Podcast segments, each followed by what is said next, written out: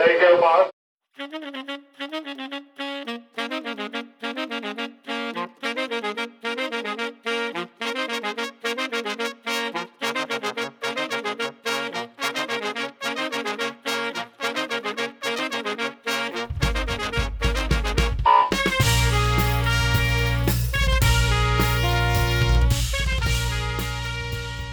Herzlich willkommen bei Big Pool Theory, der Podcast, der fürs Schwimmen Wissen schafft.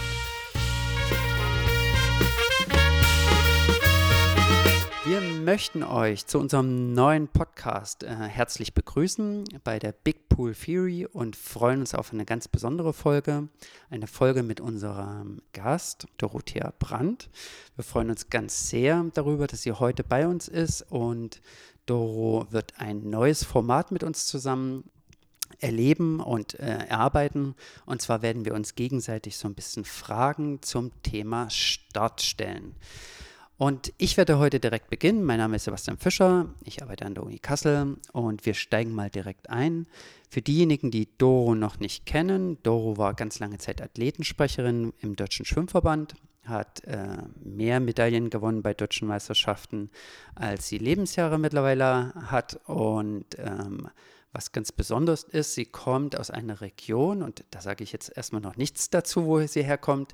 Aber was man sagen kann, die Region ist insofern besonders, als dass zwei große Persönlichkeiten aus dieser Region kommen. Die eine ist Doro Brandt und äh, die andere Persönlichkeit ist Thes Uhlmann. Und äh, das kann direkt sozusagen ein Hinweis darauf sein, wo sie herkommt. Und da geht direkt die erste Frage los. Wir wollen wissen, warum und wer im Endeffekt sozusagen Doro entdeckt hat, weil die Region nicht sehr groß ist. Und ähm, die Frage geht an dich. Hallo Sebastian, erstmal vielen Dank für die Einladung. Ähm, ja, ich freue mich sehr. Witziger Einstieg. Ähm, T.S. Uhlmann, hui, da habe ich einige Erinnerungen dran, denn ähm, er hat nicht nur dieselbe Schule besucht wie ich, er hat bei meinem äh, Vater auch Englischunterricht genossen, so wie meine Schwester und ich bei seiner Mutter Musikunterricht und er war mein Babysitter. Perfekt getroffen. Hast du absolut, absolut. Ja, wer hat mich entdeckt? Ähm, ich würde sagen, es waren zwei Personen. Einerseits war es ähm, ein Lehrer in meiner Schule in der siebten Klasse, der ähm, die Mannschaft für Jugend trainiert für Olympia zusammengestellt hat. Also im Schwimmen. Und ähm, es gab nicht so viele Mädchen, die ähm, dafür in Frage kamen. Wir hatten in der siebten Klasse ähm, gerade ähm, im ersten Halbjahr Schwimmen und mein damaliger Sportlehrer hat gesagt, ja, nimm doch die Doro. Ja, die, die kann das einigermaßen. Ja, ich habe nicht daran geglaubt, dass ich das konnte, auch wenn ich Spaß dran hatte. und dann ähm, ja, bin ich da mit diesen anderen Mädels, die alle im Schwimmverein waren, hingefahren und ähm, es hat noch mehr Spaß gemacht. Das hat dann dazu geführt, dass ich ähm, im Anschluss äh, mit diesen anderen Mädchen in den Schwimmverein in meinem Ort gegangen bin und dort meinen ähm, ersten Trainer kennengelernt habe der mich dann in den ersten drei Jahren gefördert hat, ähm, unterstützt hat ähm, und auch dafür gesorgt hat, dass ich diese Vision vom, ich sage jetzt mal ganz einfach, schnell schwimmen ähm, immer weiter pflege und ähm, auch dafür gesorgt hat, dass ich nach ähm, knapp drei Jahren in diesem Schwimmverein ähm, nach Hamburg an den Olympiastützpunkt zu Dirk Lange gehen konnte. Das ist ein wunderbares Beispiel sozusagen für einen ganz knackigen und schnellen Einstieg in das Thema Schwimmen. Ähm, wir wollen heute das natürlich noch ein bisschen weiter zelebrieren, wollen auf der einen Seite ein paar wissenschaftliche Fragen beantworten, wollen aber auch ein bisschen was kennenlernen über die Doro, die ja nachweislich äh, zum Thema Stadt einiges zu bieten hat. Und dementsprechend steigen wir direkt ein. Äh, Doro, du hast eine Frage an mich.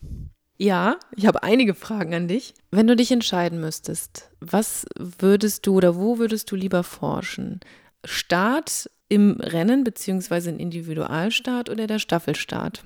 Kleine, kleine Hintergrundinfo. Der Sebastian und ich, wir haben uns nämlich im Rahmen eines äh, Staffelprojekts 2010, korrigiere mich Sebastian. Ist völlig richtig. 2010 kennengelernt. Und ähm, deshalb hatte er über zwei Jahre hinweg ähm, immer mal wieder äh, ganz viele wahnsinnige Männer und wahnsinnige Frauen um sich rum. Ich gehörte dazu. Ähm, ja, deshalb an dich die Frage, wenn du dich entscheiden müsstest, wofür würdest du dich entscheiden und warum? Was fasziniert dich mehr? Hm, schwierige Frage.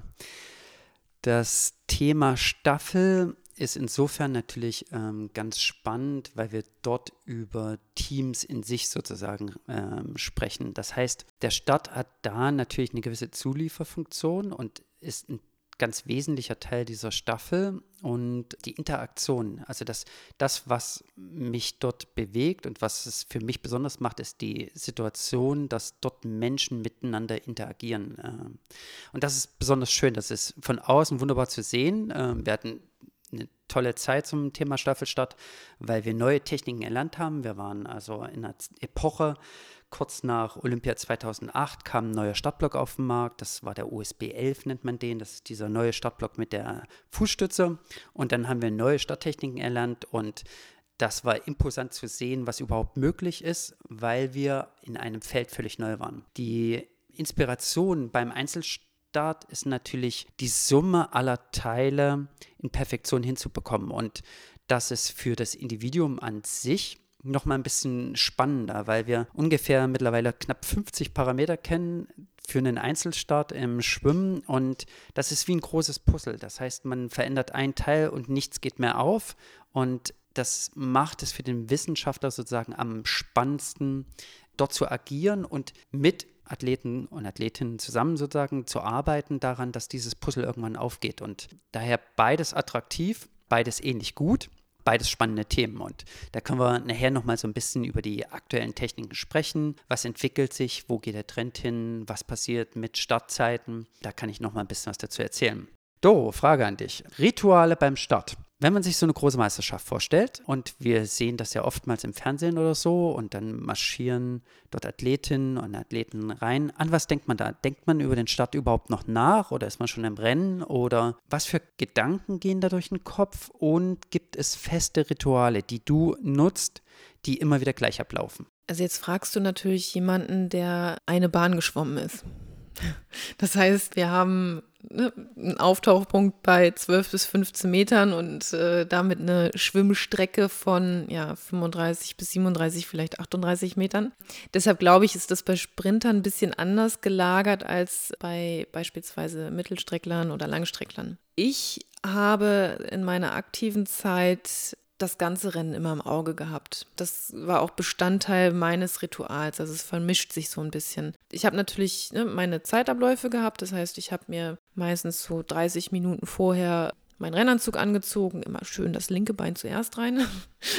Der Aberglaube kommt mit, äh, dann das rechte und ähm, ja, und dann bin ich meistens ähm, Richtung Vorstartraum marschiert und habe mir dann nochmal die letzten Instruktionen von meinem Trainer oder meiner Trainerin geholt das war dann so das zweite Ritual, würde ich sagen, dass mich jemand zum Callroom begleitet, also auch eine emotionale Unterstützung, die ich mir da geholt habe. Und im Callroom selbst habe ich mich dann ja angemeldet erstmal, habe mich dann weiter in Anführungsstrichen angezogen, also Kappe auf, die erste, dann irgendwann die Brille, die zweite Kappe, habe mich hingesetzt, nochmal was getrunken, durchgeatmet und bin dann in diesem ersten Core-Room meistens komplett in den Tunnel gegangen. Ähm, das heißt, ich habe mich wirklich auf das Rennen noch stärker konzentriert, als ich es beispielsweise beim Einschwimmen gemacht habe oder in den Minuten zwischen Einschwimmen und dem, diesem Weg zum Core-Room. Bin das durchgegangen mit meinen Ankerpunkten.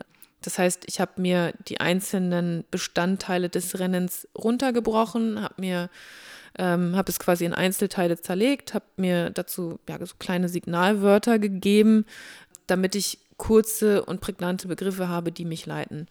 Und ähm, im nächsten Schritt kam dann, kam dann die Vorbereitung der Atmung dazu.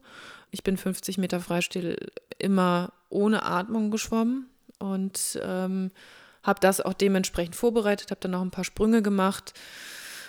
Das heißt, ich hatte so Bestandteile da drin.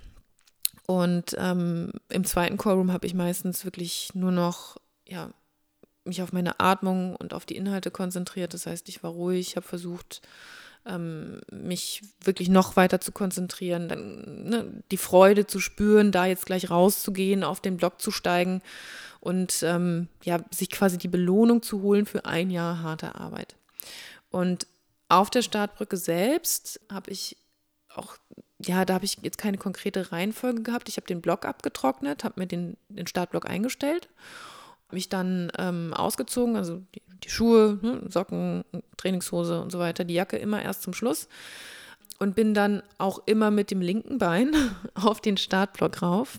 Habe nochmal mit dem rechten Fuß hinten ja, mich vergewissert, dass, äh, dass, der, dass, dass, ähm, ja, das, das Trittbrett quasi auch richtig eingerastet ist. Und dann konnte es losgehen. Du hast eben gesagt, dass du so knapp nach zwölf Metern auftauchst.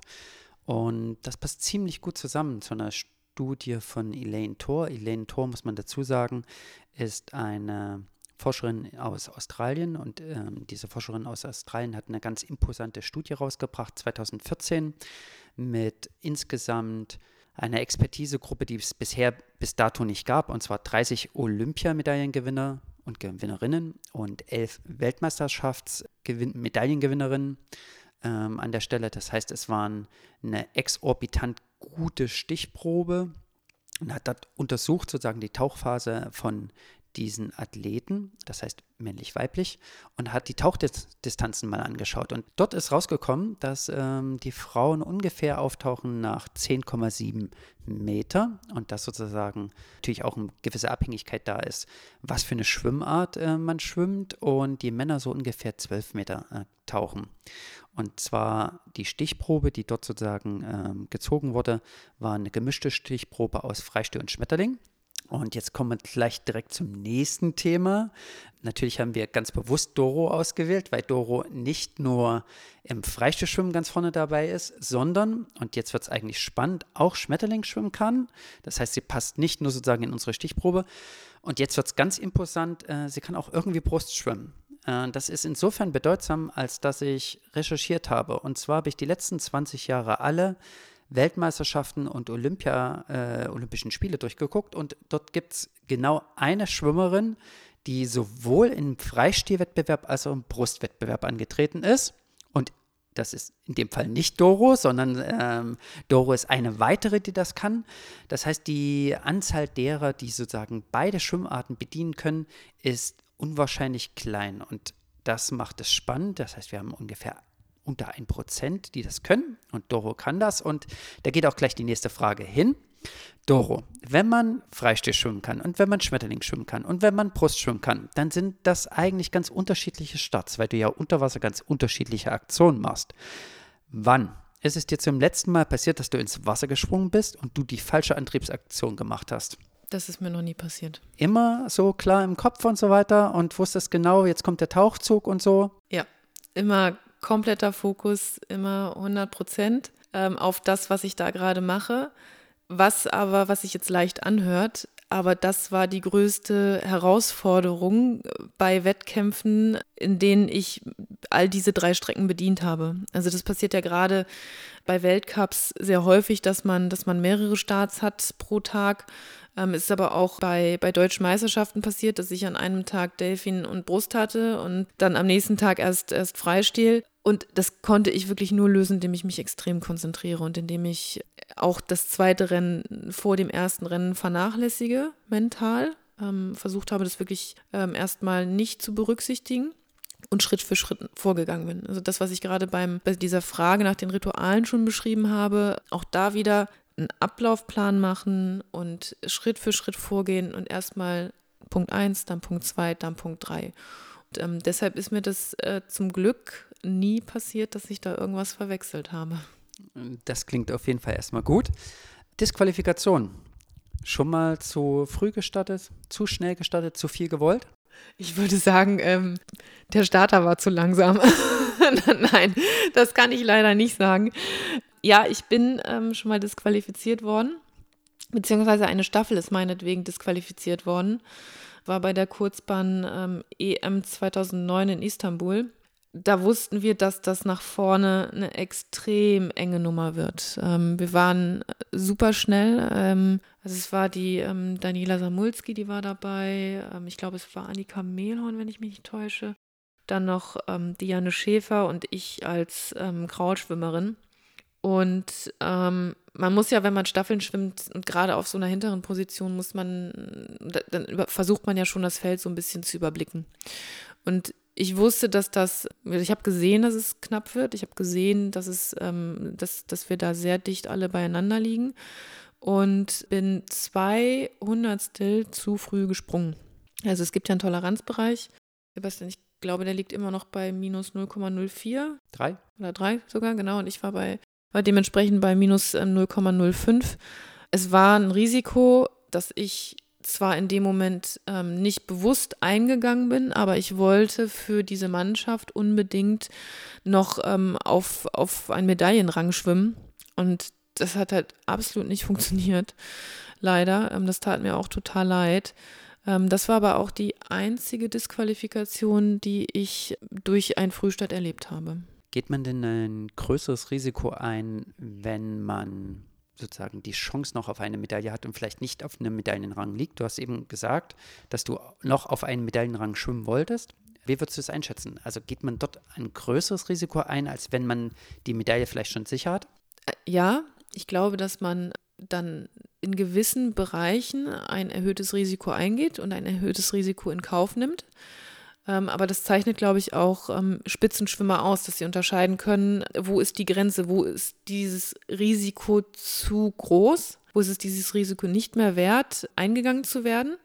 Und auf der anderen Seite glaube ich aber auch, dass man, selbst wenn man auf einem so guten Rang liegt, dass man eine Medaille nicht mehr verlieren kann, äh, manchmal ein Risiko eingeht, in der Hoffnung vielleicht noch einen Rekord zu schwimmen, beziehungsweise die eigene, ja, die eigene Leistung noch, noch zu optimieren und schneller zu machen ich würde das jetzt nicht pauschalisieren, aber ich denke schon, dass man gerade in Staffeln, in denen es sehr, sehr emotional ist, da ist man dann wahrscheinlich noch mal eher bereit als in Staffeln, in denen man ja, in denen man vielleicht dann nicht so weit vorne ist. Das ist ähm, sehr, sehr schönes qualitatives sozusagen Interview für, für mich, weil wir das tatsächlich belegen können. Das, was Doro hier schildert, ist in einer der letzten Publikationen auch von unserer Arbeitsgruppe erschienen. Das heißt, das Paper heißt äh, Jason Lisak Again and Again. Und dort haben wir tatsächlich gefunden und ausgewertet über 20 Jahre lang in Schwimmstaffeln, dass die Wechselzeiten bei Schwimmern in Staffeln, die vermeintlich sozusagen auf den hinteren Positionen liegen, das heißt Position 5, 6, 7, 8, tatsächlich kürzere Wechselzeiten aufweisen als die Schwimmer, die eine, äh, eine, höhere Wechselzeit haben, das heißt die Wechselzeiten im Mittel auf den Medaillenrängen sind im Schnitt 4 bis 5 Hundertstel langsamer als diejenigen, die versuchen, noch sozusagen in Richtung Medaillen zu schwimmen. Und das ist ein ganz spannendes Ergebnis, was sich hier im Endeffekt auch wieder so ein bisschen zeigt. Das heißt, wir finden auch tatsächlich das wieder, Risiko einzugehen, sozusagen, um noch nach vorne zu schwimmen, um die Chance überhaupt noch zu haben, nach vorne zu schwimmen. Und das ist bei männlichen als auch bei weiblichen Schwimmstaffeln zu finden. Und schöner Beleg dafür, dass es ein bewusstes Risiko an der Stelle ist. Ich habe noch eine Frage. Und zwar, du hast eben gesagt, 2009 war das Ganze. 2009 ist insofern natürlich ganz spannend, als dass du da vielleicht schon auf dem neuen Startblock standest. Weiß man nicht so richtig. Ähm, sie nickt mit dem Kopf, also dementsprechend war es der OSB 11, das heißt der neue Startblock mit Fußstütze. Und das war eine Zeit, als tatsächlich schon 2008 andere Nationen andere Starttechniken gezeigt haben. Die neuen Starttechniken, die man jetzt natürlich kennt, ich sage einfach mal den Fachbegriff, das ist der Single Step Start oder ein Double Step Start. Die gibt es in unterschiedlichen Ausführungen. Das heißt, entweder ich äh, stehe mit beiden Füßen hinten sozusagen auf der Fußstütze und mache dann einen Schritt nach vorne, sodass ich in einer Kickstart oder Trackstart, also in einer Startposition bin mit einem Fuß vorne und einen hinten und starte dann so. Oder ich stehe sozusagen in einer Schrittposition und gehe mit beiden Füßen nach vorne an die Blockkante. Das wären beides Möglichkeiten für eine Single Step Start Technik, die mittlerweile sehr, sehr stark verbreitet ist. Welche Starttechnik hast du denn genutzt, Doro? Ich habe die Single Step Variante benutzt. Wir haben ja 2010 relativ viel ausprobiert und wir haben ja beide Varianten auch ähm, durchprobiert, haben beide Varianten gemessen und ähm, haben dann, soweit ich mich erinnere, festgestellt, dass die ähm, Single-Step-Variante in dem Stadium, in dem wir damals waren, nämlich wirklich im Lernen, die bessere war. Ähm, weil wir einfach damit noch ja, schnellere Werte generiert haben und auch mehr Sicherheit ähm, hatten. Das hat sich dann so ein bisschen verschoben, glaube ich, in den letzten Jahren. Ähm, also in meinen letzten Jahren, so bis 2016. Ähm, ähm, ich habe das im Training häufiger gemacht. Wir haben das dann auch noch gemessen, ähm, aber da es keinen eklatanten Unterschied gab, ähm, beziehungsweise sich, sich ähm, diese Double-Step-Variante an die Single-Step-Variante angenähert hat, ähm, haben wir uns für die sichere Variante entschieden und sind bei der Single-Step-Variante ähm, geblieben. Aufregender fand ich aber immer die Double-Step-Variante, weil da halt viel, viel mehr Bewegung, viel mehr Action drin ist und natürlich auch viel mehr Nervenkitzel, weil man den Punkt diesen Zeitpunkt, wann man den ersten Schritt setzt, noch viel genauer abpassen muss und ein bisschen früher abpassen muss als ähm, bei der Single-Step-Variante. Da gebe ich dir völlig recht. An der Stelle mal so ein bisschen spoilern. Wir arbeiten gerade an einer Studie, wo wir Rennergebnisse ausgewertet haben und können da relativ klar zeigen, dass es einige Persönlichkeiten gibt in der Weltspitze, die mittlerweile diese Double-Step-Variante drauf haben und das sehr, sehr gut drauf haben. Und die bietet natürlich auch sozusagen einen Mehrwert. Äh, man kann dadurch tatsächlich höhere Abfluggeschwindigkeiten erzeugen. Diese höheren Abfluggeschwindigkeiten wirken sich dann auch bei einer Verbesserung der Startzeit mit bis zu zwei oder drei Zehnteln aus. Mm, das Risiko ist aber ähm, deutlich höher, ähm, wie das Doro eben schon gesagt hat. Das heißt,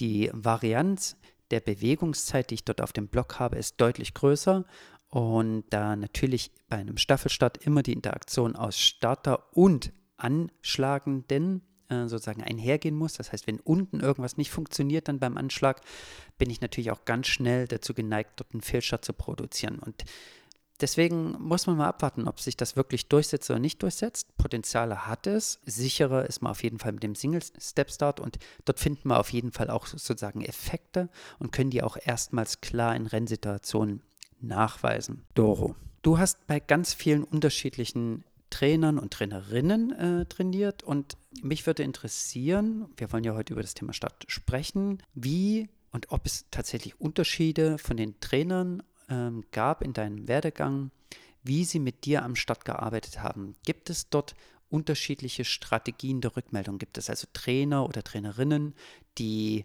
die immer nur Zeiten oder Werte rückgemeldet haben? Oder gibt es Trainer und Trainerinnen, die äh, in Bildern mit dir gesprochen haben? Oder gab es da tatsächlich Unterschiede? Und macht es für einen Schwimmer, eine Schwimmerin etwas aus, wie die Art der Kommunikation stattfindet? Oh, da muss ich jetzt weit zurückgehen in die Vergangenheit und das mal reflektieren. Also was ich schon mal sagen kann, ist, dass jeder meiner Trainer sehr intensiv mit mir am Start gearbeitet hat, weil das für mich als Sprinterin natürlich immer, ich würde sagen, der elementarste Bestandteil des Rennens war. Und ähm, jeder Trainer wusste äh, um diese Wichtigkeit. Deshalb stand das bei uns äh, in jedem Trainingsplan von jedem Trainer äh, irgendwo mal im Mittelpunkt. Es hat, was sich unterschieden hat, war teilweise die Ansprache. Also es gab Trainer, die haben mir gesagt, mach so und haben eine Bewegung quasi vorgemacht. Es gab aber auch Trainer, die mir ganz konkret und detailliert beschrieben haben, was ich jetzt tun soll. Und dann gab es aber auch wieder Trainer, die mir ähm, erzählt haben, wie ich es verändern soll, beziehungsweise wie ich es verändern kann. Und der letzte Weg, der war auch meistens der hilfreichste, dass ich dadurch ein Bild bekommen habe, wie der ideale Start sein kann, sein soll und gleichzeitig aber auch die Anleitung bzw. den Weg dahin. Natürlich musste ich das selber umsetzen und ich musste auch oftmals ausprobieren, ob das wirklich mein Weg war. Ähm, aber zumindest hatte ich einen Ansatzpunkt. Und das war eine Form der Unterstützung, die, die mm, für mich immer sehr gut war. Und dann natürlich auch ein subjektives Feedback vom Trainer, aber das gekoppelt mit dem objektiven äh, Feedback von, von ähm, ja, einem Sportwissenschaftler, einer Sportwissenschaftler mit Kamera und Monitor. Denn ich glaube, wenn man, wenn man nochmal objektive Werte hat, die wirklich immer gleich sind, dann, dann bekommt man viel, viel besseres Feedback als durch, ja, äh, ja, durch, durch, ich sag mal, jetzt eine Stoppuhr. Ne? Denn da stoppt ja jeder Trainer schon im äh, Zehntelbereich ein bisschen unterschiedlich. Natürlich lernen sich dann die Sportler und die Trainer kennen und ich kann als Sportler irgendwann einschätzen, wie diese Zeit ist. Das auf jeden Fall. Aber ich glaube, ähm, Sebastian, da wirst du mir wahrscheinlich auch recht geben, die Kamera ist da doch noch mal ein bisschen härter und schärfer als ähm, der Finger. Definitiv, definitiv. Ganz oft sieht man natürlich auch ähm, Strategien bei Trainern und Trainerinnen, ähm, wenn Dinge besser funktionieren, dass sie das natürlich ähm, zugunsten dieser Veränderung natürlich für den Sportler oder für die Sportlerin in dem Fall bestätigen dafür, dass sie es richtig gemacht haben. Dass also das Leitbild, die Idee, die Vorstellung, die derjenige hat, im Endeffekt auch umgesetzt wird. Und da hilft es ganz, ganz oft, sachlich äh, zu kommunizieren mit harten Werten und so weiter. Und oft macht es das auch einfacher für die Entwicklung eines Bewegungsbildes, wenn man tatsächlich quantitative Daten nutzt. Das glaubt man jetzt nicht, aber für die Umstellung sozusagen, für den Athleten oder die Athletin hilft es auf jeden Fall sozusagen, dass belegbar quantitative Daten hinzugezogen werden. Deswegen ist es ein wichtiger Impuls, das auch in dem Fall abzusichern. Die Besonderheit, die wir beim Einzelstadt im Endeffekt haben, ist, dass wir von einer bivariaten Abhängigkeit sprechen. Bedeutet das Ganze?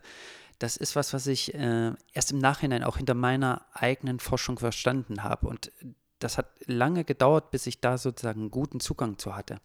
Und zwar haben wir ähm, natürlich Überwasser- und Unterwasserphasen beim Start und diese Über- und Unterwasserphasen sind aneinander geknüpft. Das heißt, wenn ich über Wasser was verändere, wird sich auch gleichzeitig sozusagen die Unterwasserphase ändern. Und ich habe 2014 ein Projekt gehabt und das Projekt zielte ausschließlich sozusagen auf die Veränderung des Eintauchsverhaltens.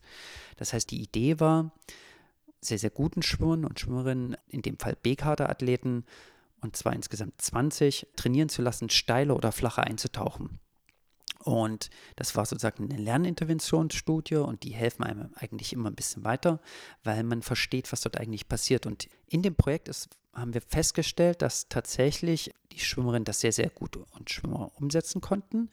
Was aber viel spannender war, war die Tatsache, dass wenn wir gesagt haben, diejenigen sollen steil oder flach eintauchen, dass sich auch sämtliche Parameter auf dem Startblock sich verändert haben. Das heißt, das komplette Absprungverhalten hat sich verändert. Und das ist ein ganz wichtiges Indiz dafür, dass wir ganz grundlegend überlegen müssen, wo, an welcher Stelle möchten wir Sachen verändern. Das heißt, wenn ich nur eine Information auf dem Block gebe, muss ich damit rechnen, dass die Zugewinne vielleicht wieder unter Wasser verloren gehen. Und das bedeutet, wir müssen sehr, sehr strukturiert lernen, sozusagen mit Parametern umzugehen und auch Rückmeldungen äh, im Hinblick auf die Bewegungssteuerung zu geben. Und das ist die besondere Herausforderung beim Start. Doro, ich habe noch ganz viele Fragen und mach einfach mal weiter. Du bist in einer Epoche groß geworden, wo es einen Wechsel des Startblocks gab. Da gab es ja lange Zeit sozusagen den alten Startblock, so mit 50 cm mal 50 cm. Und auf einmal stand oder kam raus, es gibt einen neuen Startblock. Wie war das so? Also wie, wie schnell war es für dich möglich, dich umzustellen auf den neuen Startblock?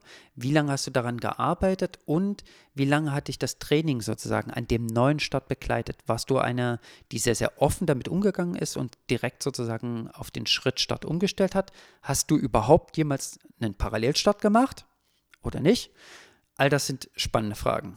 Ja, ich habe auch ganz klassisch mit dem, mit dem Parallelstart beziehungsweise mit dem Greifstart angefangen ähm, in meinem, ja, in meinen ersten Schwimmjahren. Und ähm, dann habe ich Hände innen oder Hände außen am Startblock? Hin, Hände innen. Gut. Ähm, und dann habe ich ähm, ein Video von Sandra Völker gesehen. Weiß nicht, wer es von unseren Zuhörern noch kennt. Ähm, Mark Forster spielt auch eine Rolle darin. Und Sandra Völker war zu der Zeit ähm, mein großes Vorbild. Und Sandra hat damals ähm, schon diesen Schrittstart gemacht als eine, ja, ich würde sogar sagen, der ersten Europäerinnen. Muss so 99, 2000 gewesen sein. Und weil ich das Gefühl bei der Bewegung so toll fand, ich habe es dann natürlich im Training auch ausprobiert, habe ich das auch gemacht. Und als ich dann aber 2000 ähm, nach Hamburg gekommen bin, in die Trainingsgruppe ähm, von, von Dirk beziehungsweise von Dirk betreut worden bin, bin ich gleich mal zurückgepfiffen worden auf diesen Parallelstart. Und ähm, habe den dann auch für einige Jahre gemacht und habe dann erst ähm, nach den Olympischen Spielen 2008 meinen Start umgestellt, ähm, habe das auch erstmal nur im Kleinen gemacht, im Training, habe es da immer wieder ausprobiert, auch ohne den neuen Block. Also wir haben es erstmal auf den, auf den alten Blöcken quasi probiert. Und ähm, da bin ich schon sehr gut damit zurechtgekommen, ähm, aber noch nicht unbedingt viel besser als mit dem Parallelstart. Das heißt, im Wettkampf habe ich den noch gemacht. Und als dann ähm, die neuen Blöcke auch in Deutschland ankamen, bin ich dann sofort auf diesen Schrittstart übergegangen und ähm, habe auch innerhalb von ich würde sagen, einem Vierteljahr ähm, meine Werte am Start beziehungsweise in dieser Startphase deutlich verbessert.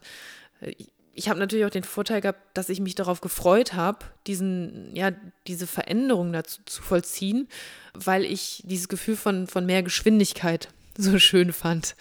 Ja, selbst in den Jahren danach konnte ich bis 2016 noch ganz, ganz viel verändern. Also mein Start von 2008 ist äh, nicht mein Start von 2016 gewesen, ob es jetzt die Höhe des Fußes ist, ähm, des hinteren Fußes, die, ja, die Position des vorderen Fußes, äh, ob der ein bisschen weiter vorne steht, ein bisschen weiter hinten, die Arme, beziehungsweise der Griff und auch der Schwerpunkt.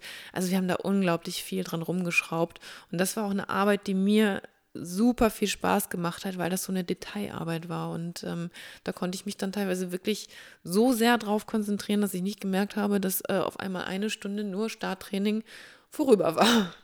Dazu habe ich gleich noch zwei Fragen im Anschluss. Bevor wir mal ein bisschen über deine Stadtposition sprechen, und äh, die würde ich dann einfach mal so ein bisschen an Studien belegen, äh, was wir darüber wissen, möchte ich wissen, wie oft trainiert man als Sprinterin Starts pro Trainingseinheit? Also, wenn du dir vorstellst, du hast eine Beckeneinheit, wie viele Starts machst du so? Wenn du das so über eine Woche mal hochrechnest, du hast so und so viele Einheiten, wie oft werden dann tatsächlich oben vom Block, also nicht sozusagen unten abschwimmen von der Wand oder sowas, sondern echte Starts gemacht?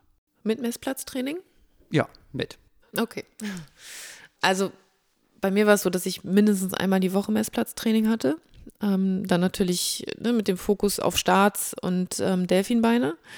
Und da macht man pro, ja, pro Messplatz Trainingseinheit, oh Gott, was für ein Wort, schon so, ja, 15 bis 20 Starts. Das hört sich jetzt erstmal wenig an, aber das ist in der Summe schon ganz schön viel, weil man, ja, man springt ab, man macht die Kicks, man macht vielleicht ein, zwei Züge oder man gleitet aus, dann klettert man raus, guckt sich das Ganze an, nimmt einen Veränderungsimpuls mit, versucht den dann umzusetzen, dann funktioniert es mal nicht, dann dreht man direkt wieder um oder es funktioniert ganz wunderbar, glaubt man, guckt es sich an und es hat doch nicht so gut funktioniert und so läppert sich das dann zusammen.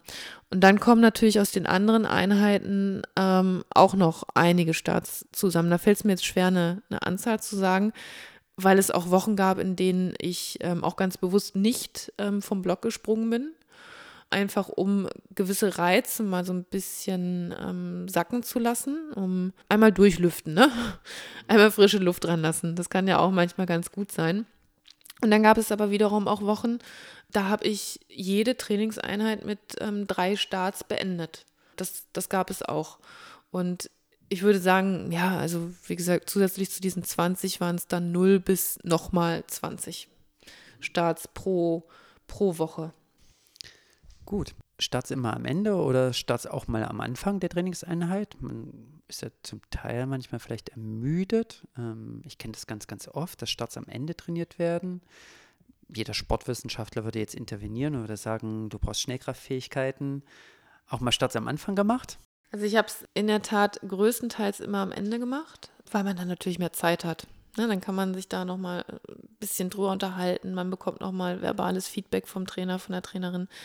Ich habe es aber, ähm, ich habe aber auch Trainingspläne gehabt, in denen haben meine Trainer das ganz bewusst nach vorne geschrieben. Ne, das war dann quasi die erste Aufgabe. Was ich ja auch manchmal echt super aufregend fand, war, war, war so ein 25er, in Anführungsstrichen aus der Kalten.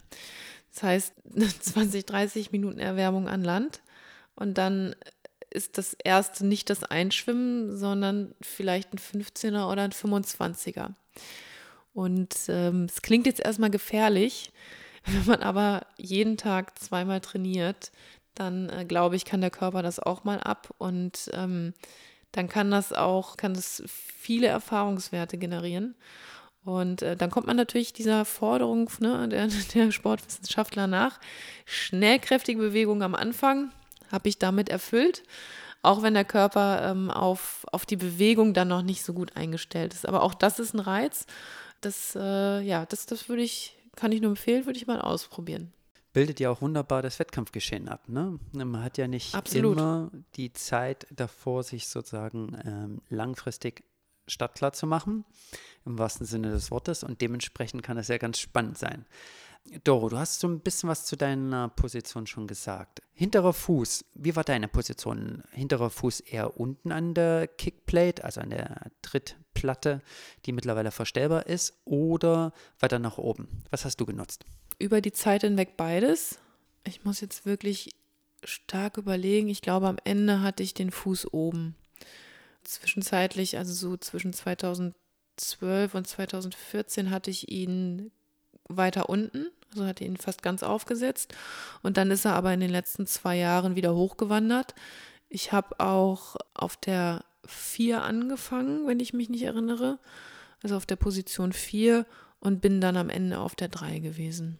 Das lässt sich auch sozusagen sehr, sehr gut durch die Studienlage belegen. Wir haben eine sehr, sehr große Untersuchung von Science Lawson. Science Lawson ist eine englische Wissenschaftlerin, die Untersuchungen gemacht hat mit dem englischen Top-Team. Und die haben über 1000 Starts ausgewertet und haben sich dann angeschaut, wo habe ich die besten Kraftleistungen und wo habe ich auch sozusagen das, den besten Output, Kraftoutput bei diesen Starts und haben dahingehend tatsächlich die Positionen verändert. Und das, was rausgekommen ist, ist, dass eine höhere Fußposition auf der Kickplate tatsächlich sozusagen ein größeres Kraftoutput in horizontaler Richtung entwickelt und man dadurch tatsächlich das empfehlen kann was würde man empfehlen für einen Trainer oder eine Trainerin, wie man das gut prüfen kann?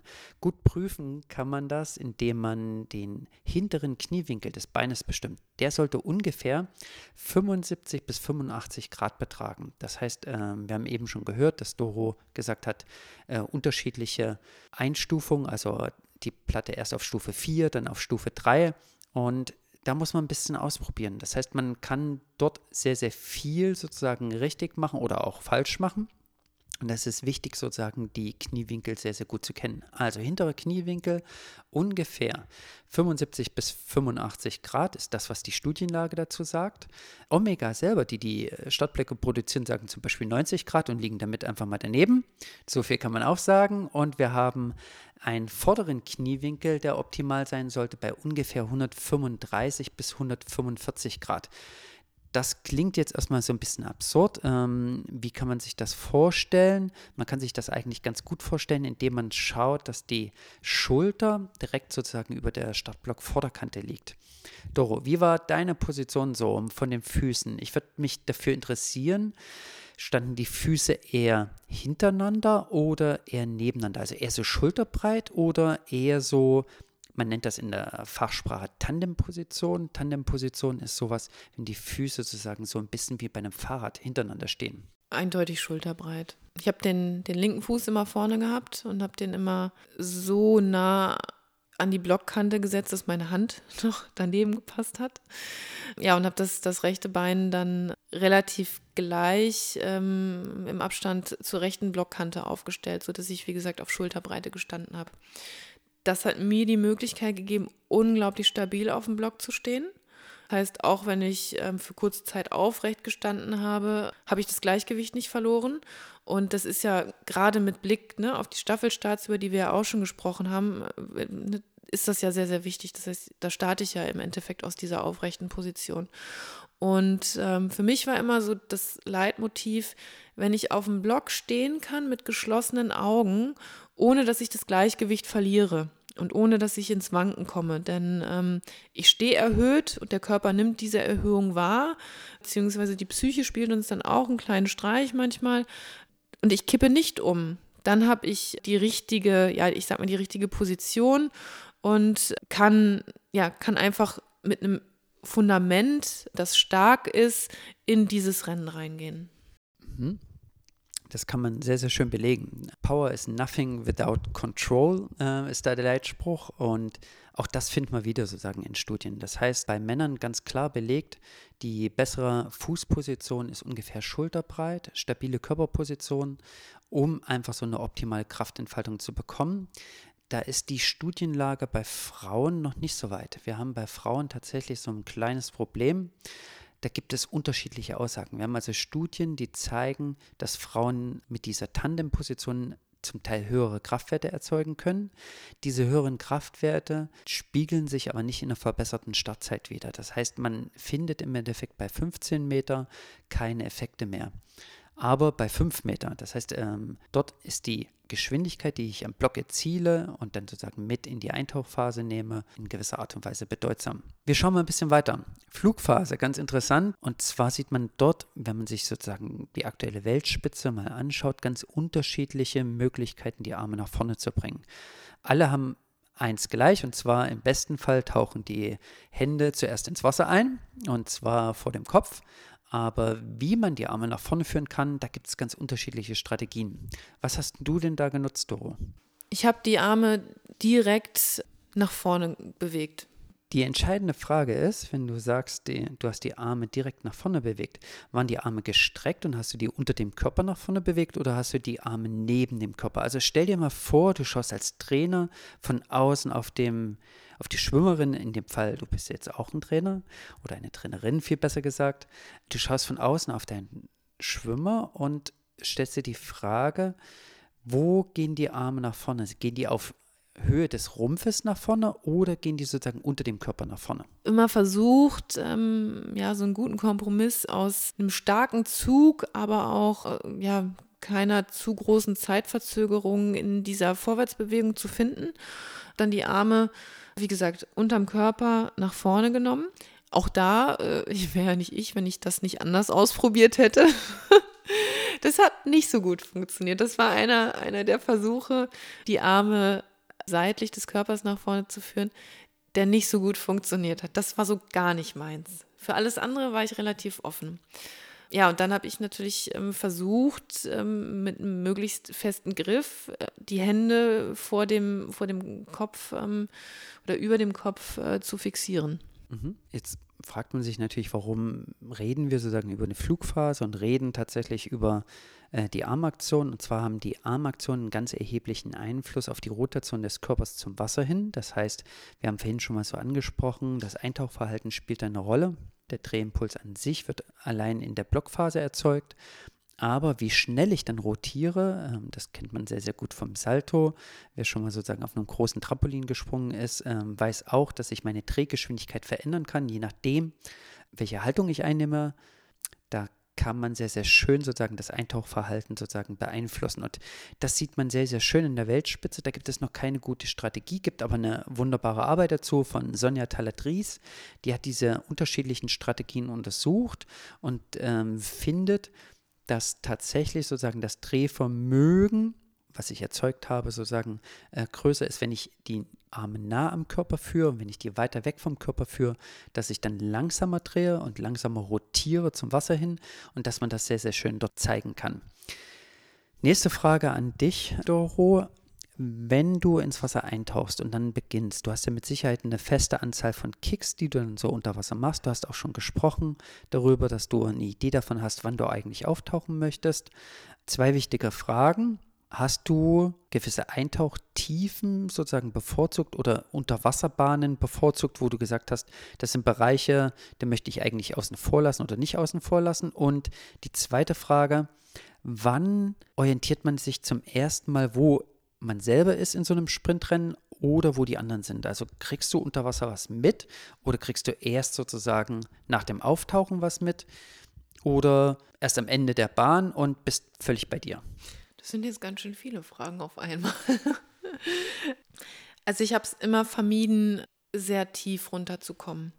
Ähm, ich brauchte eine gewisse Tiefe, kann dir aus dem Kopf jetzt leider nicht sagen, wie tief. Da müsste ich jetzt wirklich nochmal in, ähm, in die Auswertungsbögen schauen.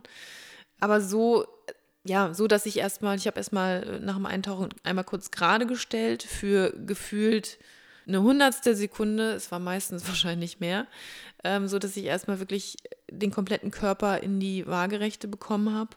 Habe dann sechs Kicks gemacht, mit denen ich auch schon leicht ja, hochgelenkt habe, aber nicht zu steil, weil ich dadurch dann natürlich zu viel Widerstand ähm, generiert hätte. Und nach diesen sechs Kicks habe ich dann also völlig kompromisslos ähm, mit dem ersten Armzug angefangen und auch schon mit den Kraulbeinen. Das heißt, wenn diese sechs Kicks vorbei waren, dann wusste ich, da muss ich jetzt hoch. Und dadurch, dass ich auch eine recht hohe Zuverlässigkeit in dieser Eintauch, Eintauchtiefe hatte, beziehungsweise in diesem Grad, ja, erstmal, erstmal gerade stellen, hat das auch eigentlich immer funktioniert. Und ja, dann ne, kommt, kommt der erste Zyklus, die, das, das, erste, das erste Schwimmen, sag ich mal so. Da habe ich dann noch nicht so viel wahrgenommen ähm, von dem, was links und rechts passiert ist. Das kam dann meistens eher so bei 25 Metern. Und auch nicht bewusst, ähm, sondern es war dann meistens eher zufällig aus dem Augenwinkel. Also ich bin in den Rennen, meine Rennen immer sehr isoliert geschwommen.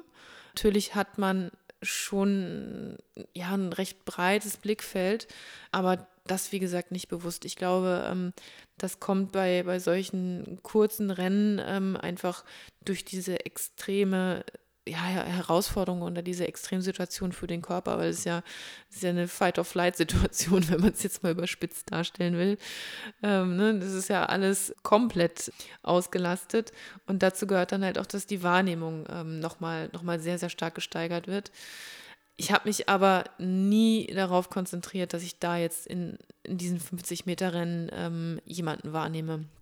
Wenn ich Kurzbahnrennen geschwommen bin, also beispielsweise 50 Meter Brust, da war es dann immer ein bisschen anders. Ähm, da habe ich dann an der, an der Wende natürlich immer deutlich mehr gesehen als beim Kraulschwimmen. Es könnte auch sein, dass ich da mal in den Vorläufen bei, beim Tauchzug noch links oder rechts geguckt habe, um mich zu orientieren. Es war aber auch eher die Ausnahme von der Regel. Aber bei diesen längeren Rennen, also für mich länger, ja, da wird es jetzt wahrscheinlich einige draußen geben, die lachen, 100 Meter.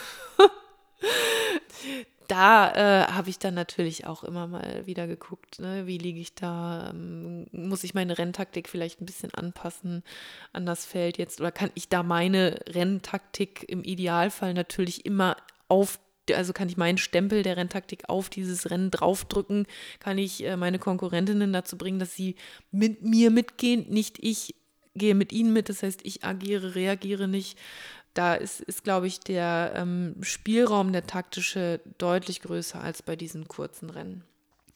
Das ist sehr, sehr spannend, was du sagst. Ich komme nochmal zurück sozusagen zu deiner Eintauchphase, denn ich habe die Werte sozusagen direkt vor mir und zwar haben wir da ganz klare Richtlinien und zwar für eine Frau, für eine Athletin sozusagen, die auf einem Niveau ist von den deutschen Meisterschaften, kann man relativ klar sagen, dass eine Eintauch Tiefe von ungefähr 80 bis 90 Zentimeter, eine maximale Eintauchtiefe von 80 bis 90 Zentimeter ideal ist. Für einen Mann auf der Ebene der deutschen Meisterschaften maximal ein Meter. Und das, was Doro eben beschrieben hat, mit einer Hundertstel ungefähr, die sie dann äh, verweilt hat im Rausch des Startes, das kann man auch sehr, sehr gut umschreiben. Und zwar ist es so, dass man Insgesamt äh, die Zeitdauer vom Startsignal bis zum ersten Kick dauert im Endeffekt zwei Sekunden und das sozusagen vom Startsignal aus gemessen oder genau eine halbe Sekunde unter Wasser. Das heißt äh, fünf Zehntel an der Stelle. Man kann das auch als Trainer sich ganz einfach machen. Und zwar, wenn man jemanden hat in diesem in diesem Niveau oder auf diesem Niveau, dann kann man sich ganz einfach machen. Und zwar darf der erste Kick, der unter Wasser passiert, nicht vor der 6-Meter-Marke des Kopfes durchgeführt werden. Das kann man ganz gut kontrollieren. Man weiß ja, wo die 5-Meter-Marke ist, kann von dort aus unten was auf den Grund legen. Und dann gibt es so ganz einfache Mittel wie Action Camps und so weiter, die unter Wasser das gut sichtbar machen. Wo kommt eigentlich der erste Kick? Und das ist ganz, ganz wichtig. Ähm, in den Studien, die wir bisher gemacht haben, haben wir das auch immer wieder gefunden, dass wir in Deutschland zumindest oft dazu neigen, zu früh zu viel zu wollen. Das heißt, tatsächlich die Geschwindigkeit, die wir beim Start erzielen, ist die höchste Geschwindigkeit, die wir jeweils in einem Rennen haben. Das heißt, eine Schwimmerin wird ungefähr das Wasser ins Wasser eintreten mit über vier Meter pro Sekunde und die wird sie danach nie wieder schwimmen auch nicht nah an der Wende. Und ähm, bei den Männern geht es tatsächlich bis 5 Meter pro Sekunde und deswegen ist es so wichtig, das Eintauchverhalten optimal zu gestalten. Das heißt, keine Antriebsbewegungen, stromlinienförmig. Und wir finden immer wieder den Punkt, dass zu früh gestartet wird mit den Aktionen und deswegen dieses Innehalten, sich zu kontrollieren und das ist mit Sicherheit für einen Sprinter noch viel schwieriger als für alle anderen. Ist es dort sozusagen abzuwarten, bis man startet, ist ein ganz, ganz großes Übel.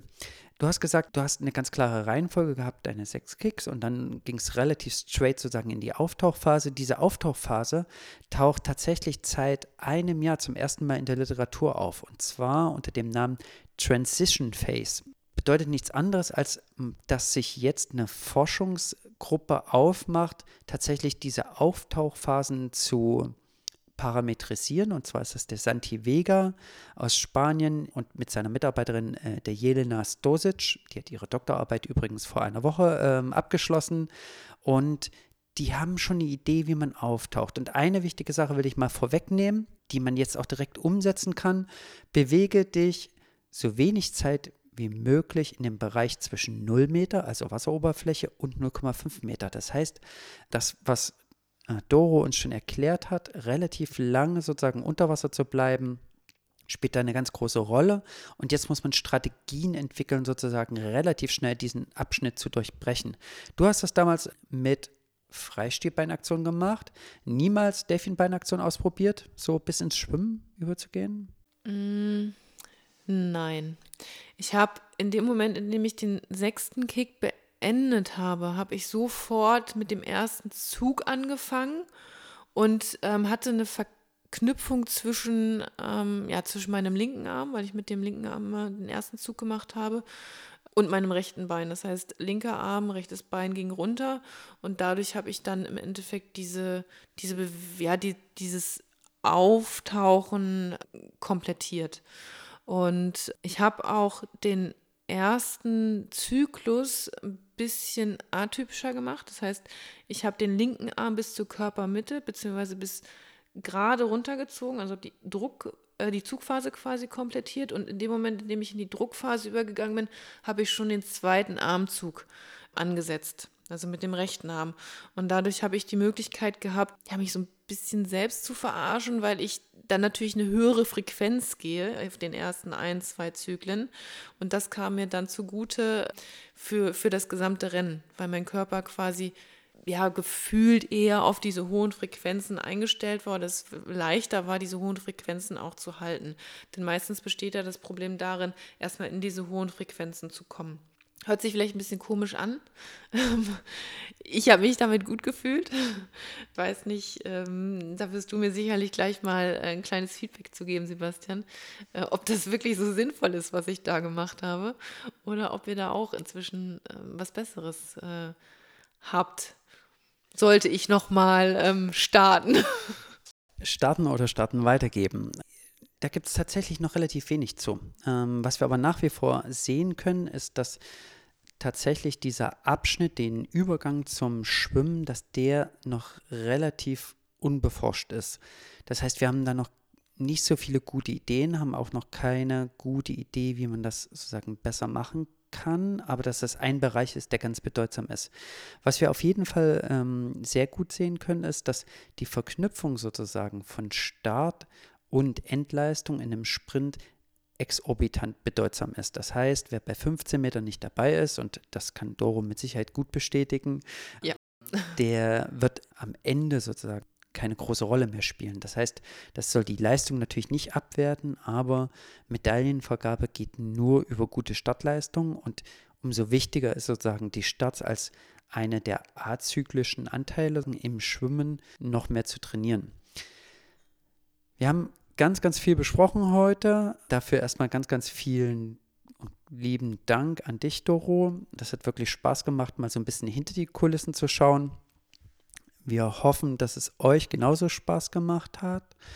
Doro, hast du noch eine Botschaft an eine zwölfjährige Schwimmerin zum Thema Start, was du ihr mitgeben möchtest? Hab Geduld. Auch ja, der Start bzw. die Verbesserung des Startes ist aufwendig. Man braucht viel Übung, man braucht oftmals mehr Starts, um den idealen Start zu entwickeln, als man glaubt. Es ist eine kleine Reise und selbst wenn man glaubt, man hat den perfekten Start gefunden, wird er sich nochmal verändern. Und gerade das ist das Spannende daran. Ähm, es ist eines der Elemente, an denen man zu jeder, zu jeder Zeit arbeiten kann und auch arbeiten sollte, weil über diese, ja, die, diese eine Bewegung, gerade in, ähm, ja, in, in, im Sprintbereich, ähm, die größten Potenziale schlummern. Aber wie gesagt, Geduld, Ruhe, Vertrauen in äh, die eigenen Fähigkeiten und auch ähm, in das Feedback des Trainers. Und äh, mit äh, ja, den Tipps, die Sebastian und ich uns hier gerade ähm, hin und her geworfen haben, ähm, wird das dann sicherlich was werden.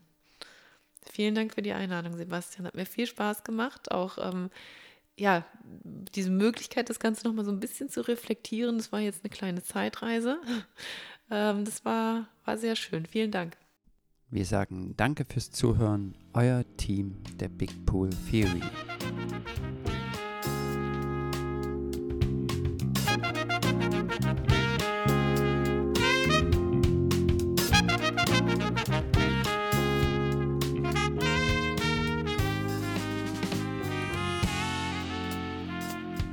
Bis zur nächsten Folge bei Big Pool Theory.